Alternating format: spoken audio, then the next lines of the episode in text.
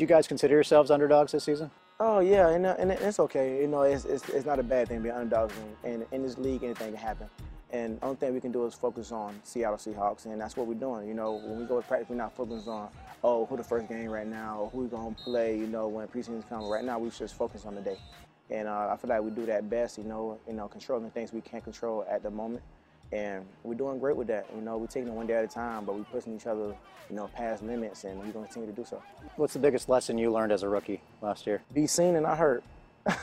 you know, I, I kept my head down and continue to just work hard and you know do the things that you know I was supposed to do and help contribute the best way I can. And you know now I'm stepping in more of a leadership role and, and I'm ready for it. You know, and and by doing that, doing so what I learned my rookie year, it make it easier for me to do so now because you know you got to build that trust first before you can start leading people. Who was the toughest receiver you faced last year? Larry Fitzgerald, DeAndre Hopkins was another one. You know, there's a couple guys that was pretty good that I faced.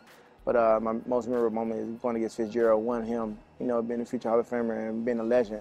Uh, that was an honor to play against him. And who, who's the toughest receiver you face here?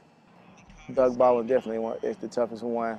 Yeah, I'm Tyler Lockett. We got some great guys here, so uh, all the receivers are tough. So that's, and I'm glad that we got these type of you know caliber receivers because it's going to continue to elevate my game.